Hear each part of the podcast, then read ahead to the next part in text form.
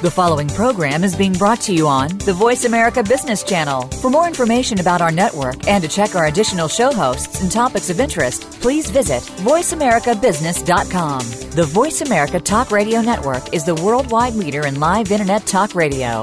Visit VoiceAmerica.com. The views and ideas expressed on the following program are strictly those of the host or guests and do not necessarily reflect the views and ideas held by the Voice America Talk Radio Network, its staff, and management.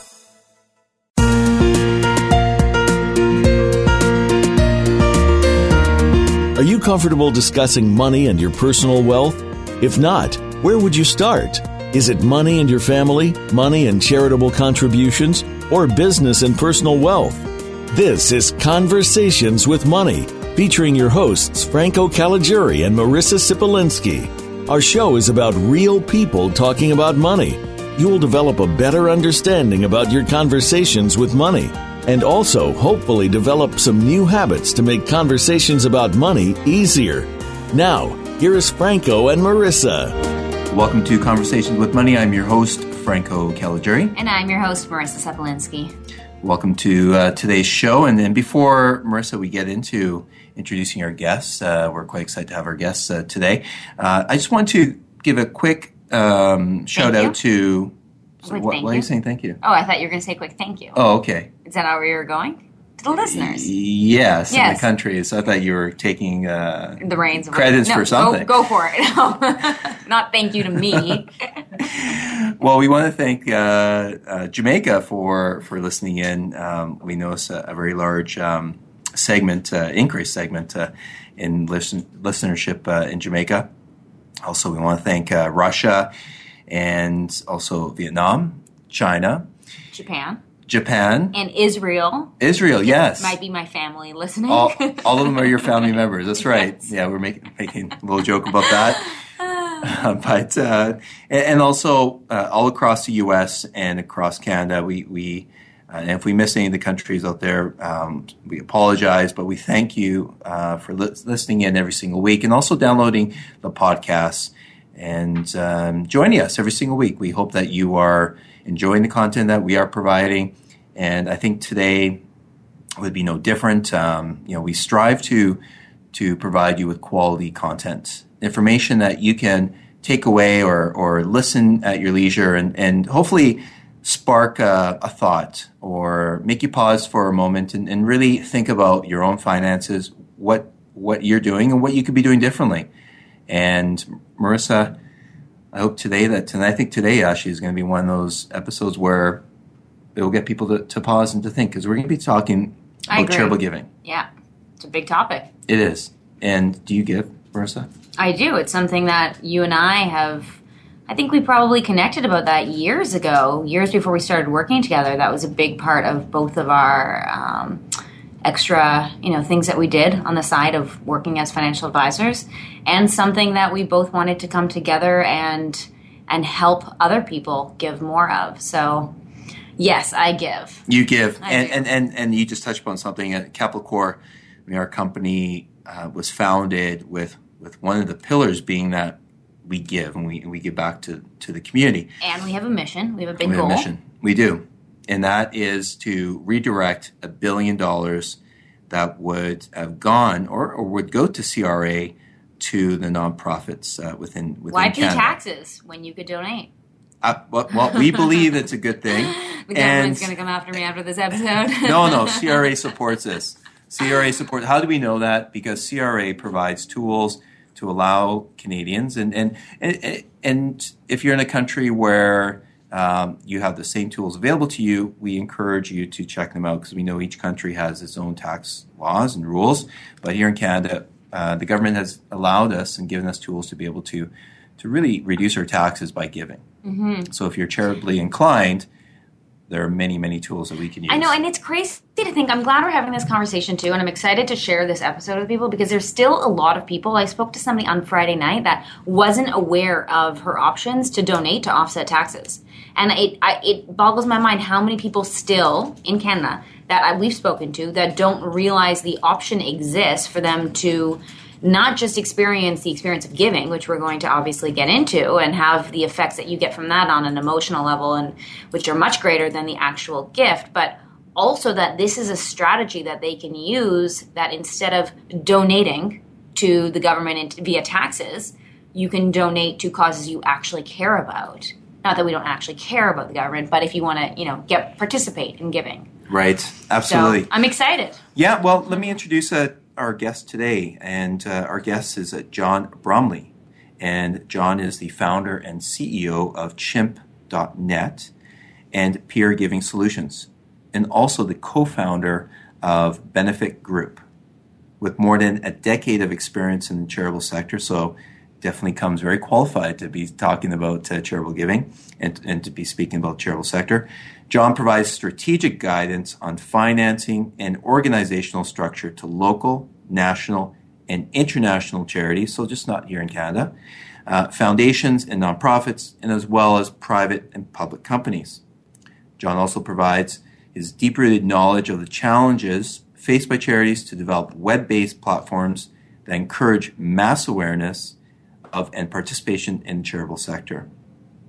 And John, it says here that uh, also your innovative ideas about the intersection between charitable giving and technology have made him made yourself a sought after advisor and speaker around the world. So thank you for joining us. Yeah, it's quite you. an honor to have you here and, and, to be speaking with us and to be speaking with the world. Yeah, hello world. Thanks for having me.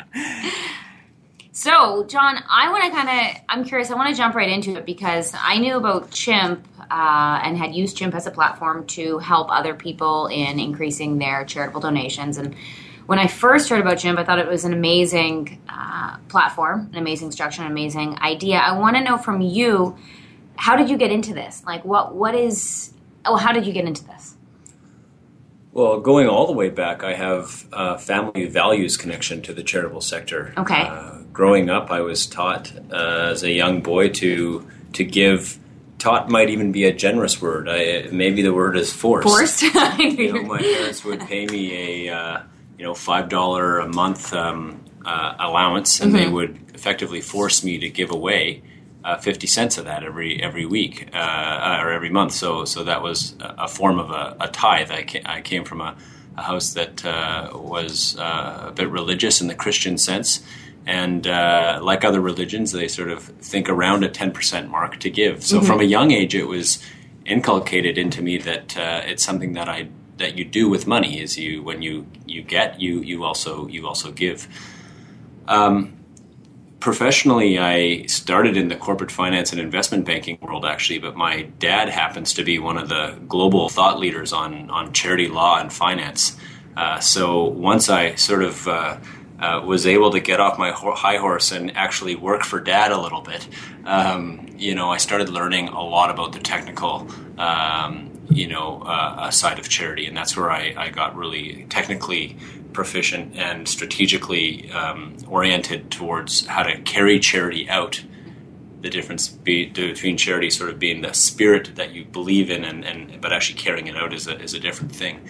Um, and, and then Chimp really started from a context of, of taking all that knowledge that was really only accessible to the small numbers of people who were really hardcore or excited about charity and developing a platform that would make uh, charity more accessible and participatory for anybody.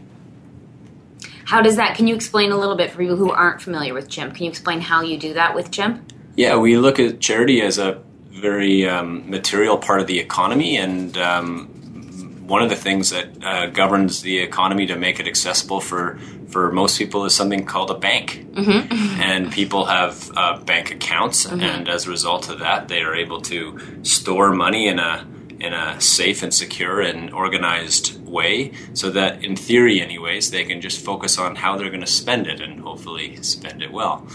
Uh, so, so, so when you looked at the charity sector, there wasn't generally speaking, a bank that was accessible to the ordinary person to, to, to manage and organize their charitable giving. And instead, it was like all we do is ever, you know, take um, asks, call it fundraising, but from the charities and, and, and respond to them out of the mattress that's somehow stored in our money. And so, you know, the idea of Chimp was just to take a, an existing bank like approach to help uh, organize, manage, and amplify uh, the charitable impact that we can have as ordinary citizens, whether we give a little or a lot. Were, were you the uh, the first to to come out with a platform like this? Well, I was the first. I'm among the first to recognize that um, banks are largely irrelevant if they're not accessible.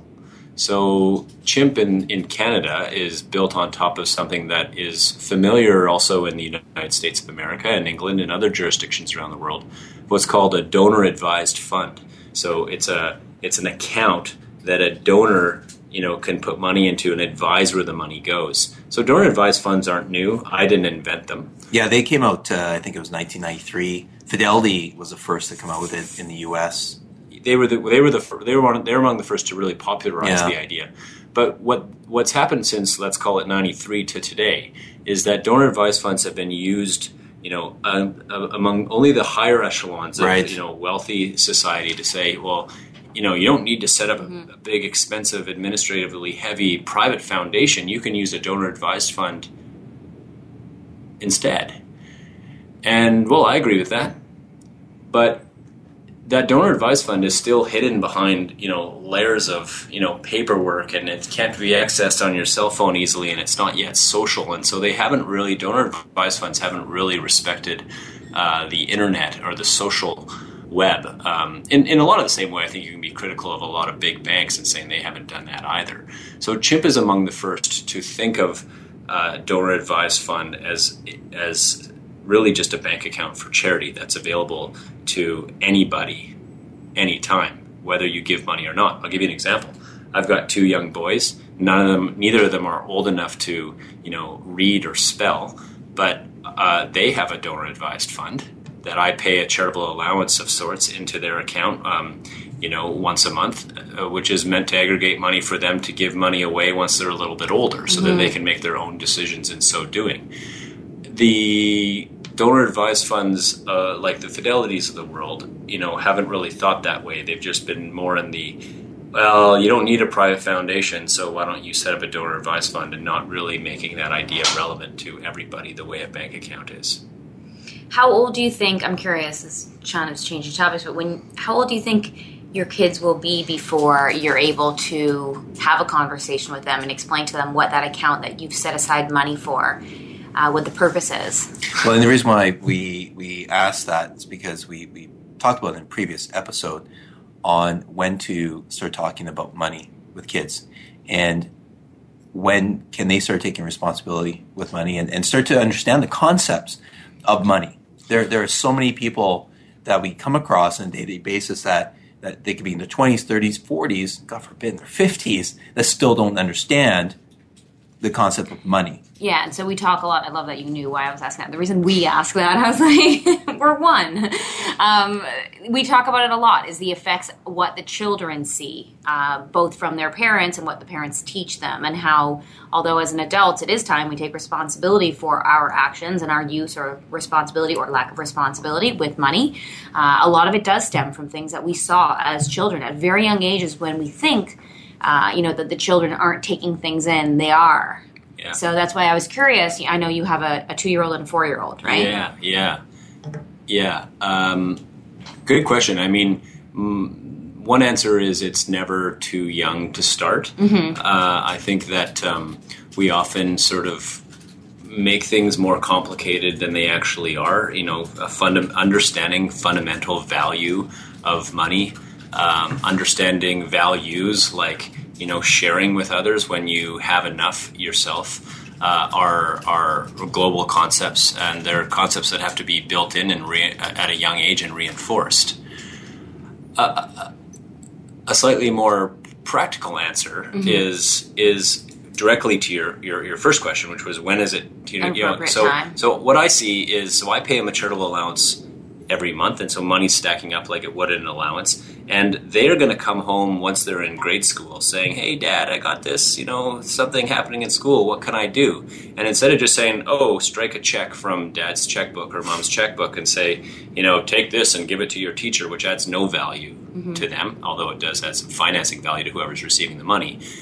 M- My version would be, okay, well, let's talk, son. My my kids are boys, son. Let's talk about you know why you're asking me for this money. What is it meant to do? See if you can even answer any of those questions, and get to the point and say, well, listen, you've got you know X amount of money in your account. Why don't you make the decision as to whether or not you're going to give it away? I think fundamentally, spending your own money on your own terms is a really important uh, thing and um, there's no age that's too young to start um, talking about those types of values or those types of practices.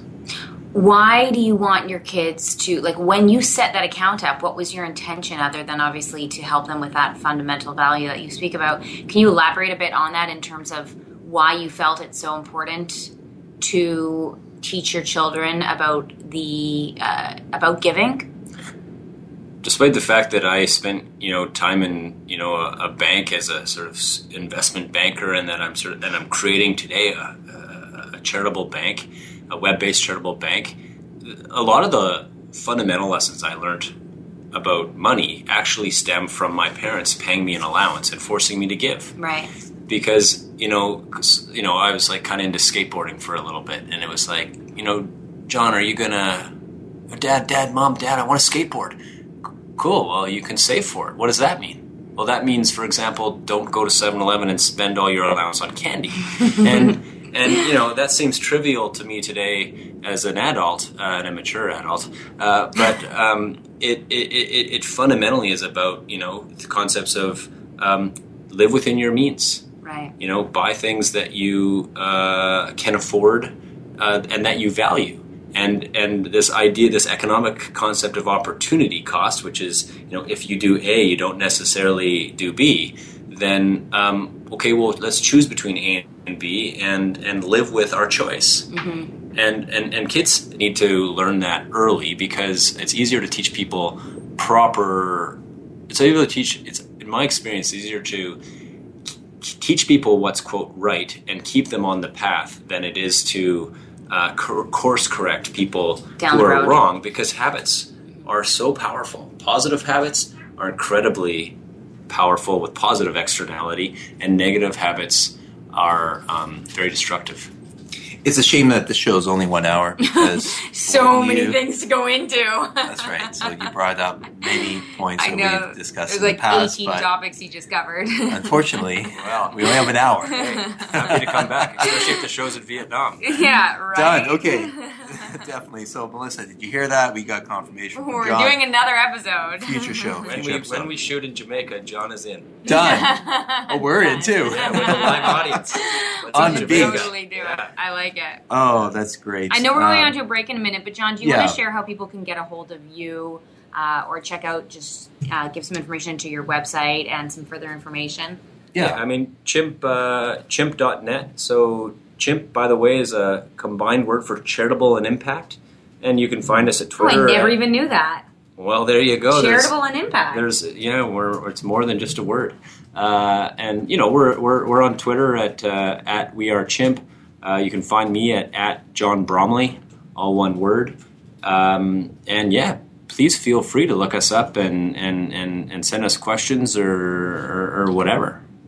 Perfect. Um, Yeah, so let's go to a break. Okay. And sorry, right. I cut you no, off. No, no, that's a new one. I usually cut you off. You owe me about a hundred cut off, so I'll let that one go. We'll see everybody on the other side.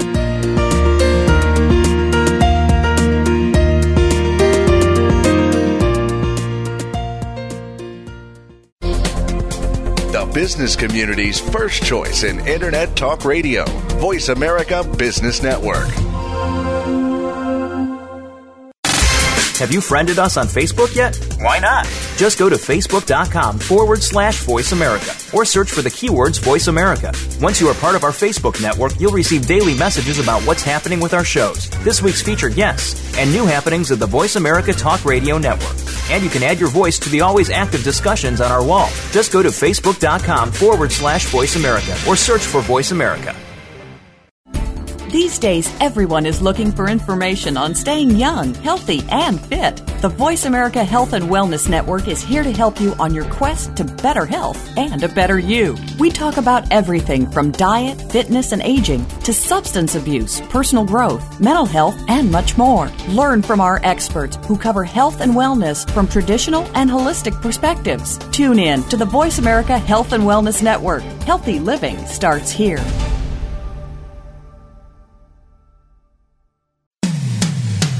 It comes to business, you'll find the experts here. Voice America Business Network.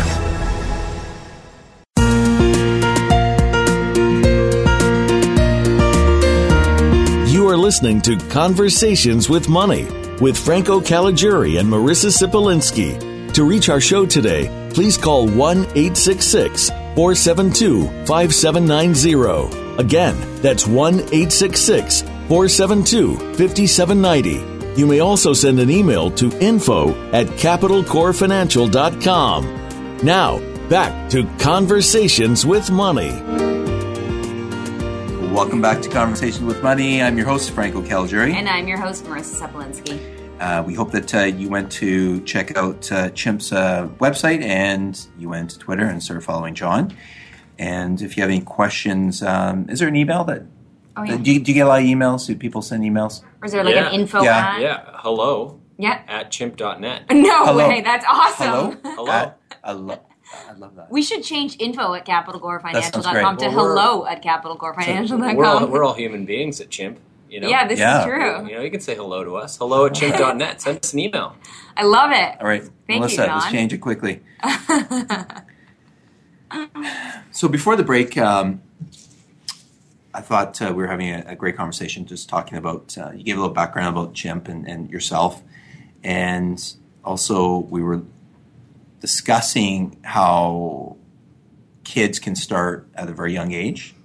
Uh, I believe kids we have a greater capacity than what we as adults um, give them credit for. About a month ago, I opened up a trading account for my son. He's eight years old. He just turned eight. And I thought he was ready, and I thought it would be a good opportunity for him to learn about buying a stock, buying an investment, selling, uh, either capital gain or loss, or even seeing what a dividend can do.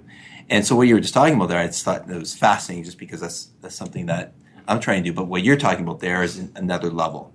It's like, how do you add um, charitable giving as part of that, that overall platform? Yeah, or I'm talking about the same thing, just in a different um, Venue, venue. platform. Yeah, Yeah, that's right. absolutely. I think it's important to talk about, and this is something that intrigues me all the time, and I think is an important piece that not a lot of people are fully aware of, is the actual effects of giving and why it's important. I was reading um, a piece that talked about, it said something to the effect of uh, giving is the universal cure for depression. And it was saying that amongst anybody, any age, anywhere in the world, in the act of giving, whether it's a child giving another child, you know, food who doesn't have food, or it's us as adults giving money, there's a there's an effect on us emotionally that I don't think is given enough attention to. I know we talk a lot about uh, the causes that we care about and the tax effects and you know the financial impact and how to fit into your Yeah, the financial hard strategy. numbers, yeah. But I do think it's an important note to not obviously we don't obviously want it driven 100% by financial strategy and by uh, you know the causes that you care about. Also, I think it's important to connect with what happens when you give. Have you talked about this? I assume a lot.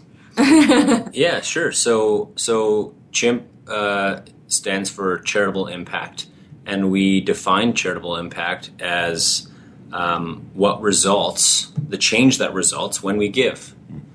And we talk about there being two sides to that change, uh, which uh, the more they coexist together, the better. But they can actually also um, exist independently. So, so the two sides of charitable impact we talk about are the change that results in us as human beings, in and among our families, in and among our communities when we give. So, what does the mentality of giving, a giving mindset, an abundance mindset, if you will, bring to how you deal with everyday problems, how you you know deal with uh, um, you know problems and opportunities in your own lives or those in, in, in others. The other form of charitable impact we talk about is the social change that results when you give to the cause that you've chosen. So if you're out to save the ducks, the second type of charitable impact is, you know, how the ducks have been made better off. Mm-hmm. You know, um, and you know what problem you're, you're, you're addressing, how that problem has been changed. So we we purposefully at Chimp talk about charitable impact in us as people. Which even if that money goes to the ducks and is quote spent poorly, well, hopefully we learn from that. But still, us as people feel good about about about giving. Uh, and then the other side being social change. Um, there is a lot of science that we don't need to get into, but that does sort of start to show, you know, people that are of a giving mindset lead healthier, you know, more optimistic, more positive yeah, lives. there's a lot of stats: lower depression, happier, better lower health. depression. Yeah. Uh, Yeah. happier in general. It was Yeah. like when you Yeah. give, there's a an emotional effect. It triggers part in your brain uh, that releases serotonin. It's a very, it's it's amazing. Yeah. It, there's an actual effect that can't be reproduced by anything other than giving. Yeah. You know, and I- and I think a lot of people miss that point. I, I, I just wanted to comment on it because I think Well, I, I mean, I, I, I think you're right. You're, it, it is missed, and and I think partly the industrialization of the charitable sector has um, really played a role in missing that. There's this almost a stigma uh, that relates to you know getting anything back when you give, and where that stigma exists and, and should exist is like if you give, maybe don't expect a Ferrari in return. You know, hey, I gave a million dollars to the duck, you know, charity, and I want you know a nine hundred thousand dollar you know gold watch. I'm looking at your watch there, Frank. Was that gold? Nine hundred thousand dollars. Um, Add another hundred and you're close. Yeah, okay, Franco is not wearing a million dollar watch. I'm just putting that out there now. People write in. right. Why do you guys talk about I being saving money? But you, yeah, yeah, you talk about saving money and being Yeah. on a budget, but you yeah. buy a million dollar watch. Yeah, yeah, yeah. One day he'll get away. it. So, so, so, so there's this kind of stigma that relates to like, you know, oh, well, when you give, you shouldn't expect anything in return. And there's some real philosophical, even theological truth to that. But it's almost been taken too far because what's what's what's got it, it let me reframe that. It has been taken too far because what's actually left the conversation is let's talk about the, the, the benefits to society when we have a whole bunch of people who are more of an abundance mindset than a scarcity mindset people who want to actively get engaged in solving problems uh, in their community as opposed to those who don't. And it's and there's nothing wrong with feeling good about uh, yourself so, so, so, I'm of the view that we need to talk more about it and reward people for giving, and then talk about what we're willing to reward them with, as opposed to just taking the rewards out. Mm-hmm. when you say the abundance mindset over, I love that, the abundance mindset over scarcity mindset. How is that? I mean, what would the effects be of if you imagine a whole community? Like, if you think about, I think about the effect of giving in a community.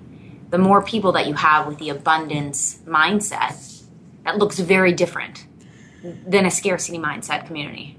Yeah. Um, so uh, uh, abundance. I don't. Um, I don't talk about abundance um, in the context of um, having a lot of money, but having a lot. Yeah, uh, that- that and- was and what I was feeling- referring and to as feeling. So so. Uh, I don't know if you guys can relate to this, but I deal with a lot of what I call um, wealth creators, people who uh, are rich, in other words. Um,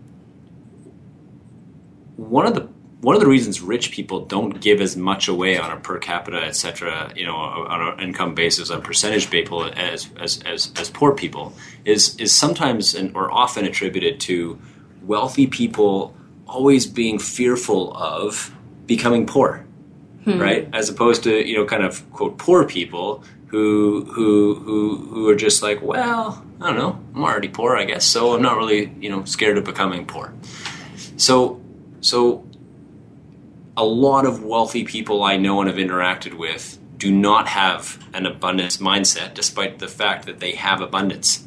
Uh, and a lot of you know my peers and my friends and people, just ordinary people on the street, actually bring this abundance mindset, despite the fact that their resources are scarce. If I had to choose between the two in a community, I would go with abundance mindset and less resources rather than plentiful resources and a scarcity mindset. The reason being that in the when there is abundance but with a scarcity mindset is that is those resources almost by definition become underutilized and so they might as well not even be there. Actually, in the uh, yeah, I like. I know Marissa wants to say something, but uh, just you know, cut in. Just have a thought, Marissa. Please, just bear with me. I'll hold it in my head. But uh, recently, uh, the UN came out with, with a report that that talked about this specific um, topic, and, and what they were saying is, and what the report came out with is that the the the wealthy, or or having giving more more wealth uh, to the to the wealthy individuals or families through tax breaks or through incentives does not um, create a trickle down effect. Where in the 80s, with starting with Reagan, that was the mentality that well, if we give more money to the wealthy, then it will trickle down, and that means that more people have more money and they'll pay more taxes, and it'll stimulate the economy even further.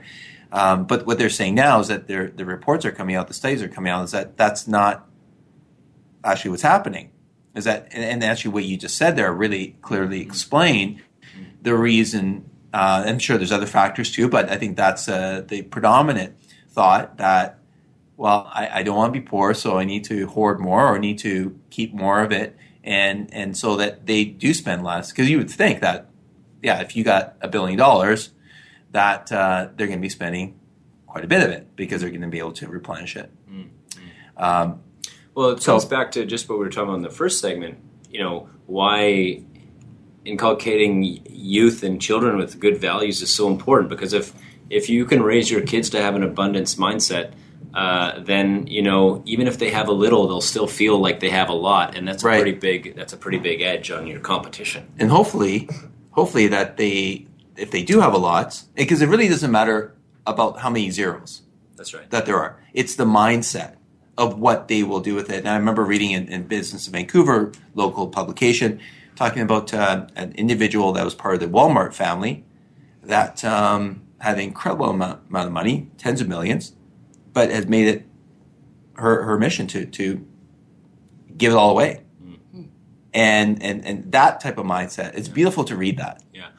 Well, one thing we know about wealth is that you can't take it with you when you die. So you people either, have tried. you have to give it away no matter what. Right. So you either give it away to you know people who are really close to you and aren't not arm's length, or you give it away to others, or some split there there between the the thing that I was going to add, what I was going to say that I was thinking about that's interesting that you sort of just reaffirmed for me is the abundance mindset that we were talking about. And and John, you were saying that you would rather live in a community with an abundance mindset with lower resources than a scarcity mindset with greater resources.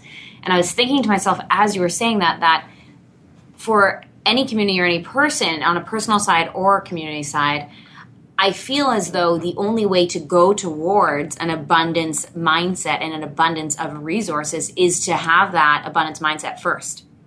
I don't think it comes after, and I think that's the the a failure in the system and the way that we're thinking. And as you were talking, I didn't think about that until you were you were saying it. I was like, oh, that's it. That's how we go from, you know, a lot of the time we stay in the scarcity mindset and then we have the resources, but we stay in the scarcity mindset. And that's I think what's preventing a lot of the people with the wealth, exactly like you said, from giving mm. and from increasing their charitable donations and from experiencing, which is unfortunate because they're keeping from themselves that amazing experience that we talked about. Uh, you know that that uh, experience of giving. Mm-hmm. And it's amazing when you think about what can really be done. You talked about you know a community filled with the abundance mindset. I think that's the root that's how you get to having the abundance of resources. Well, where mindset's important for me, and let me use an example that's not about giving. Um, well, one of the problems I talk about, by the way, is like where do people learn how to give? Mm-hmm. Okay, I mean, you know, in schools, not really. Basically, they're just fundraised at. In companies, mm, starting to change a little bit, but generally, you're just fundraised at. Um, at the dinner table really depends on the family. Okay, generally speaking, it's not happening there either.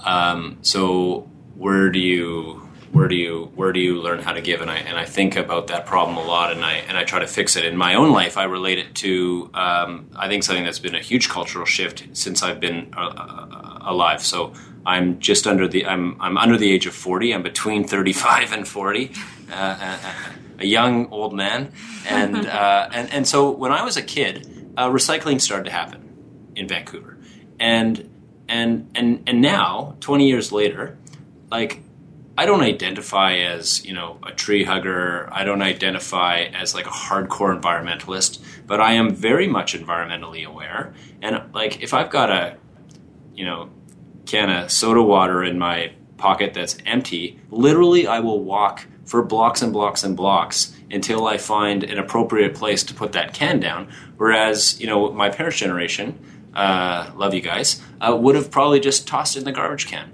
right? And so now that's for my kids. That's changing into like, or you know, organics. Like my kids know the word compost before they know the word garbage. Mm. So, so, so on the giving mindset, is it achievable culturally if if more of us start talking about it, if more of us start practicing it? It's not just about being good at it. And that's what everyone's always, oh, how do we give money away to more effective charities? Okay, that's an important question. But the real question should be, how do you get people to give a crap? Yeah. About giving to charities at all? Because only then does the conversation about how you give to quote good charities become relevant. So how do you get? I, I well, mean, first of all, I just question. want to say I I would uh, actually take that can, bring it home, and go get my five cents. So well, you're I would take I would take I would, I would take it a step further. You're a financial planner. yeah, yeah, yeah, when you were saying that, I'm like, yeah. I would take it home. But how? I want to something you, you, said. You, you said. Uh, how do we get them to give a crap? I love that because how do you get them to give a crap? It's a great question. I mean, well, well, let me tell you what I think. I mean, but the example you just gave, I think it was brilliant. I, I, for so at Chimp, we we we're building our our our brand, our idea around beliefs. Mm-hmm. So just let me leave you with a couple of beliefs before we go to another break here. Um, everybody, everyone listening to this show wants something in the world to change. Everybody listening to this show has something to give. Uh, when you give, you get something in return, mm-hmm. right? We talk about people changing the world. We don't we don't use words like we think you can change the world and get all hurrah hurrah. We, you do change the world. So the question becomes: Are you kind of doing it for the better or is it for the worse? You know mm-hmm. how you go about your daily life, how your mindset is. So so and ultimately get down to our our our our, our, our belief statement and and arguably our core assumption at Chimp, which is that people have a human spirit of charity. Now, it may be dusty. If it's a muscle, may be atrophied. You know, you may not be well practiced with it, but you have a human spirit of charity. And, and what gets us out of bed at Chimp and what our ambition statement is at Chimp is to empower the human spirit of charity. That's all we do. But it's built off these belief systems that people, you know, want something in the world to change and they have something to give. We're not saying you got tons of money to give to charity. We're saying you have something to give. You change the world. Now, what are you going to do about it? So I think teaching people about how to give is actually, you know, kind of stripping away all the garbage and all the pandemonium mm-hmm. and noise that comes from fundraising in particular and saying, let's talk about human values. Mm-hmm. And let's talk about the realities that all the problems in the world touch all of us within reason, and what are we most passionate about so that we can start chipping away at using what we want to change and what we have to give to start working towards solving that problem. Hmm. Oh, so well put. And with that, we will I, we'll go into a break. yeah, that was. Thank you. We'll, take, we'll we'll continue this discussion on the other side.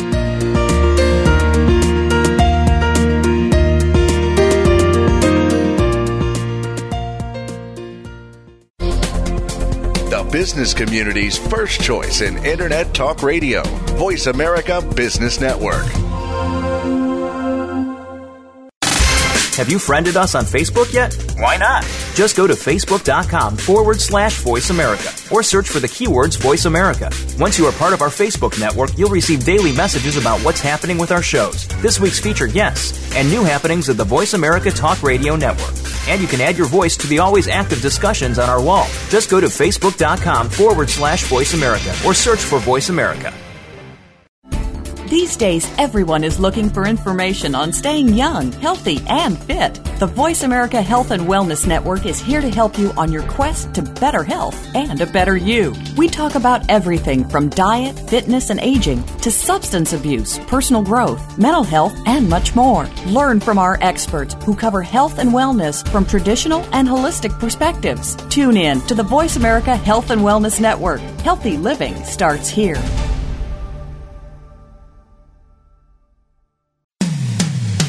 It comes to business, you'll find the experts here. Voice America Business Network.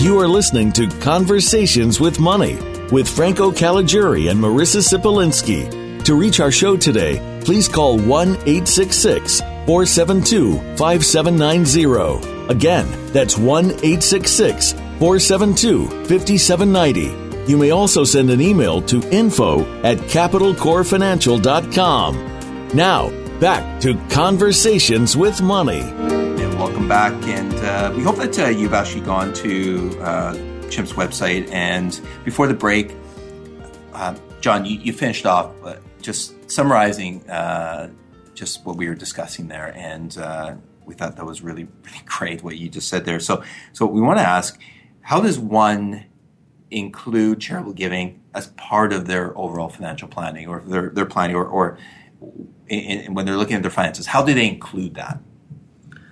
Well, we spent some time already talking about you know mindset and culture around um, you know giving and feeling empowered to give back. I think that's actually the biggest piece.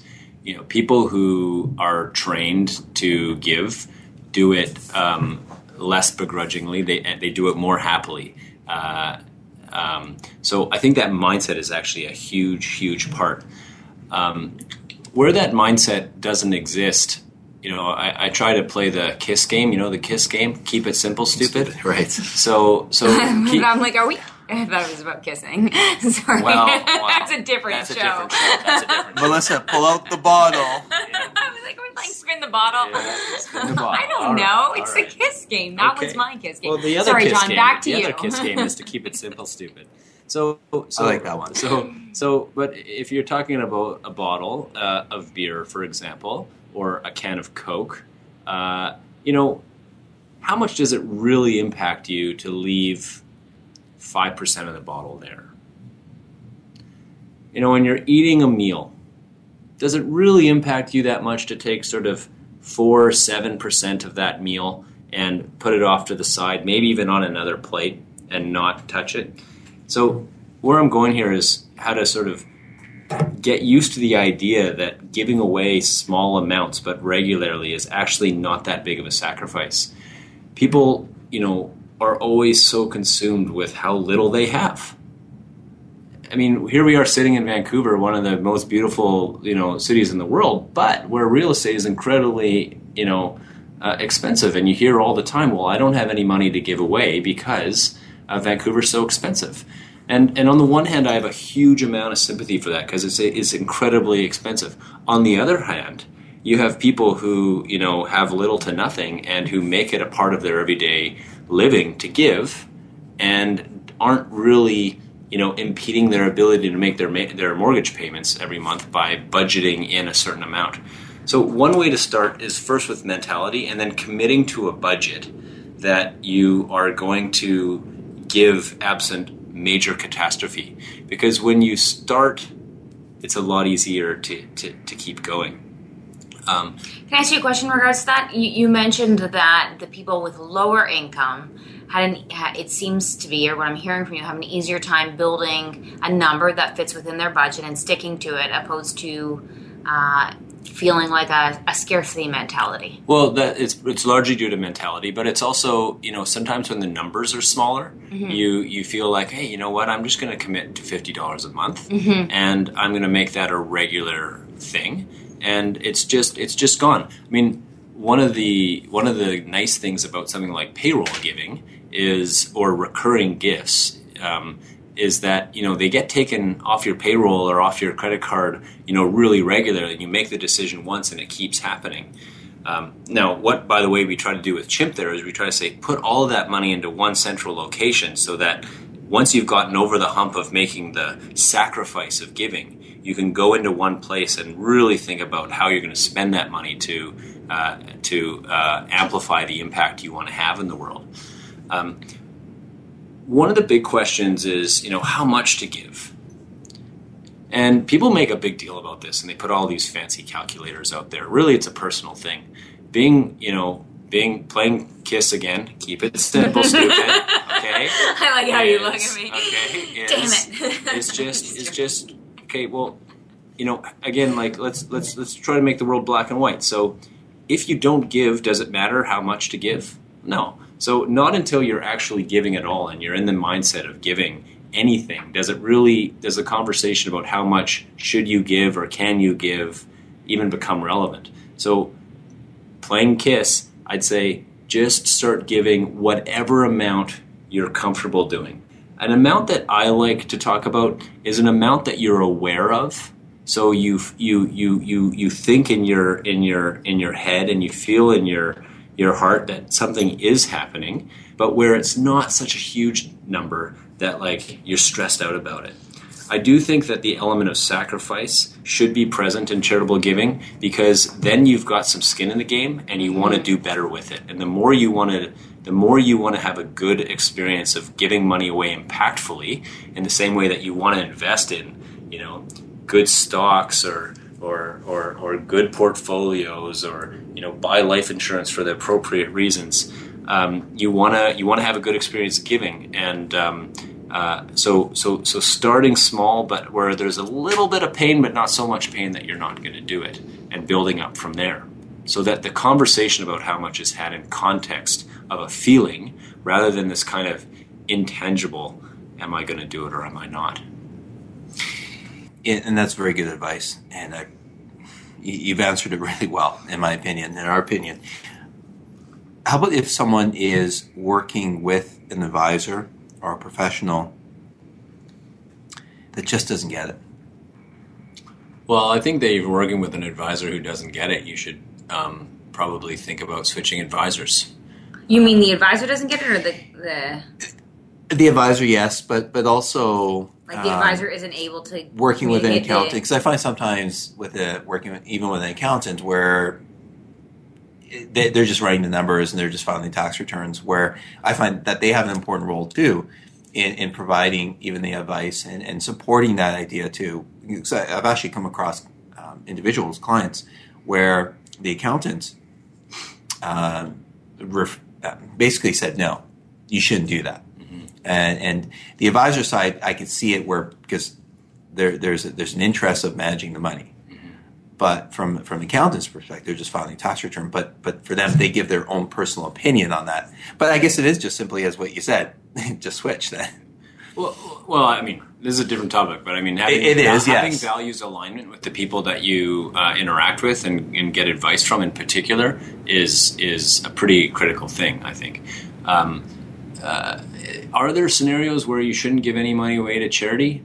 Yeah, probably. If you can afford an accountant, probably not. But but I think also on, the on the point of because we agree with you, uh, making it hurt a bit because that's how we we approach also with our clients of Yeah. uh, if you're just doing it and it just you don't even think about it, Be able to feel it. right? Exactly. Know it's there. Exactly. And, and I think that that's where we've come across res- some resistance, where it's no, no, that's that's too much. Yeah. Well, you know, uh, so so so everyone everyone's going to do their own thing, and, and, and, and we're all empowered to, to do so. So one of the other questions I hear a lot is sort of like, you know, or, or one one of the pushbacks to giving is sort of like, oh well, I don't give today because I'm going to give more tomorrow. Uh, so the problem with that is that it assumes that you're going to have a lot tomorrow, and that's a pretty uh, um, silly way of thinking. well, it's a big assumption, right? And if you actually know that, then you know I That's want to know yeah. who you are, Yeah. so you can predict Yeah, the future, future for me us. too. Um, uh, so, so the, the so what I would much rather have people, you know, get into the habit of giving regularly, Mm-hmm. getting to get their head around you know what type of charities they want to support, when and why, and so that if and when they do have this, you know, so-called windfall in the future, they can They're- um, they're ready. they- They're ready because you know what happens in a lot of fact patterns is is this, this going back to the scarcity kind of mindset is people you know get rich and in a lot of scenarios it happens you know quite quickly. It doesn't actually happen quickly in reality, but the liquidity event can be quick, right? Mm-hmm. You know, oh, I'm you know have this company and then you IPO or it gets bought out and all Or of a an sudden inheritance. you have all this or it's an inheritance and all of a sudden you have have all this money so you know are you fit are you financially fit Mm-hmm. do you have the ability to even you know deal with this and you know that's where again financial advisors who are values aligned with you is is critical because they can help you achieve you know what you want to achieve what the purpose of your capital is you you you two are ahead of the game uh, in my experience. Um, but it is starting to shift out there, particularly with this this this generation of millennials who who, are, are being uh, diagnosed anyway as, as as a more caring generation. So we'll see we'll see what that ends up what, looking like in reality. But what we are finding is that you know advisors who are able to talk to the parents are not able to talk to the to the children. And one of the big gaps that i'm seeing and this is in conversation with a, a, a lot of people and very senior people in financial institutions is is is that um, the purpose of money is what younger people want to talk about and understand. Uh, and purpose involves a holistic environment and a lot of the you know older generations who are coming out of a baby boomer you know context are are, are, are, are, are, not quite there just because of the culture in which they've you know you you know grown up or whatever. Um, There's a point there, though, too, that going back to what we talked about at the very beginning of the episode is in terms of, you know, if you look at generationally, it seems as though a lot of the people that I meet with now, whether they're in their 20s, 30s, 40s, uh, any age, and they are, and it's a regular part of their practice, their life, their financial plan. A consistent thing that I hear a lot from them is is they learned it at a young age. They saw it with their parents. They saw giving. They saw charitable acts uh, charitable involvement. It's not even just giving; it's involvement with charities, uh, involvement with a different cause. Seems to be something that you know. Then the child takes the parent's lead. Mm-hmm. Who are we going to get? That's what happens, mm-hmm. right? Mm-hmm. So. I think if a lot of us are, you know, as parents, and that's why I, I love, you know, I know Franco, I know you well enough, obviously, to know about your involvement with with many different causes, and you know, it's it's obviously you're very involved, John, and with two young children, I can only imagine that they will follow in your footsteps. But I think as parents, that's an important point uh, to touch on. If you want your children, you want to raise children to become that next generation of givers, we need to lead by example. Mm-hmm, mm-hmm. Yeah, so learning how to give is a complicated conversation, but it starts, and, and even knowing how much to give is also complicated, but it actually starts with starting. Mm-hmm. And I advocate that in that keep, keep it simple, stupid mindset. Just get going. You don't even once, say kiss anymore. yeah, well, not with you around. You know, because once you're once you're in a certain, you know, once you're actually, you know, once, you know, it's like worrying too much about your exercise regime when uh, all you're doing is sitting on the couch and watching TV. I mean, Mm-hmm. Yeah. You know, standing up is actually a pretty good start. Yeah. You know, so t- talking to uh, an Olympian, for example, is a different is a different level of conversation. Even though a conversation with them about fitness and exercise is just as important. yeah, Franco and I uh, talk on. Actually, thank you. That's a good segue uh, into next week's. Uh, Oh wow! Can I, can Show I that we're finish? going can I to- just say one line? yeah, but I, was, then- I thought I was just going to jump on that. jump on it, Because next on week it. we are going to have Sarah, Olympian. yeah, Olympian, um, wow. representing Canada for the women's uh, rugby international uh, rugby team, and it is Sarah. Kaljuvee. Sarah and she's, Kaljuvee. We're going to be talking with her about uh, her pursuit of her dream. And while dealing with her mother's battling cancer for uh, 10 years, and how she's been able to support her extensively, and, and the way, you know, how While far she's gone own- to yeah. support her mom and be there for her mom, both emotionally and financially, while pursuing her dream. Yeah, so in next week on that. But you, But I yeah, what I, all thought. I was going to say is you said something 'cause about start to today about five, like a few times, and it's in whichever form you said it, I, I, took it as that. That's something that Franco and I talk about a lot, and in every presentation that we do, and in meetings, and we do many presentations where we end with a very strong start today, take action, um, mm-hmm. and invite people to take action in that. You know, whatever wherever they're at, you know, and I would encourage everybody to do that, whether you're, you know, in your 20s, 30s, or you're raising a child, or you're in your 40s or your 50s, or you've never gotten involved and you're in estate planning and you're looking at. We met with somebody today that you know she's 66 years old has no children and she's about to inherit a, a, large amount and and she has no need to and she she really wants to look for charitable causes she cares about to donate it and give it to people who can use it because she doesn't have use for this money while living well and, and family don't need it yeah, the family don't need They're it. They're financially set themselves. You know, and for us, we walk away from those meetings and helping people, you know, complete that process, and it's amazing. But I think whatever stage of life you're in, where I was going with that is start today with even if it's something small, even if it's setting aside, like you said, $25, $50 a month. It doesn't have to be half a million dollars. It could be whatever amount. But building the behavior, setting the pattern, starting so that you have that uh, that connection, that experience of giving, and and then, as you said, you grow from there. Well, just just end on that, I'd say that you know people often worry about, oh, if I contribute my small amounts, I'm not going to make a difference in the world. What we know for sure is you're not going to make a difference in the world if you don't con- if you don't contribute even those small amounts. Um, so I, I, again, the context of starting is great advice, and uh, it applies to savings and it, and it applies to, yeah. to, to, to, to charity. It's a very it's a great way to end it. Thank you, John. Thanks yeah, for having thank, me here. Yeah, it was great. It's cool because it's it leaves for me like what you just said leaves me with the feeling of we can really actually change the world. We do change the world, like you said. Not we can, we do. It's just how do you want to change it? Yeah, keep it simple, stupid. Yeah. and on that note, thank you, John. You're welcome. Yes. Thanks for having me. And uh, until next week. Well, thank you for tuning in. We appreciate uh, you taking the time to tune in. And hopefully, you were able to take uh, one thing from today that, that will help you to change the world change your community, change your family, change yourself. And uh, Marissa, let's change it up. Instead of saying have a wealthy week, let's just say maybe change the world. Change the world. Change the world. I'm hearing heal the world. Okay, sorry, I won't sing. Thank you, and uh, we'll we'll uh, we'll uh, chat with you next in. week. Yeah. Bye.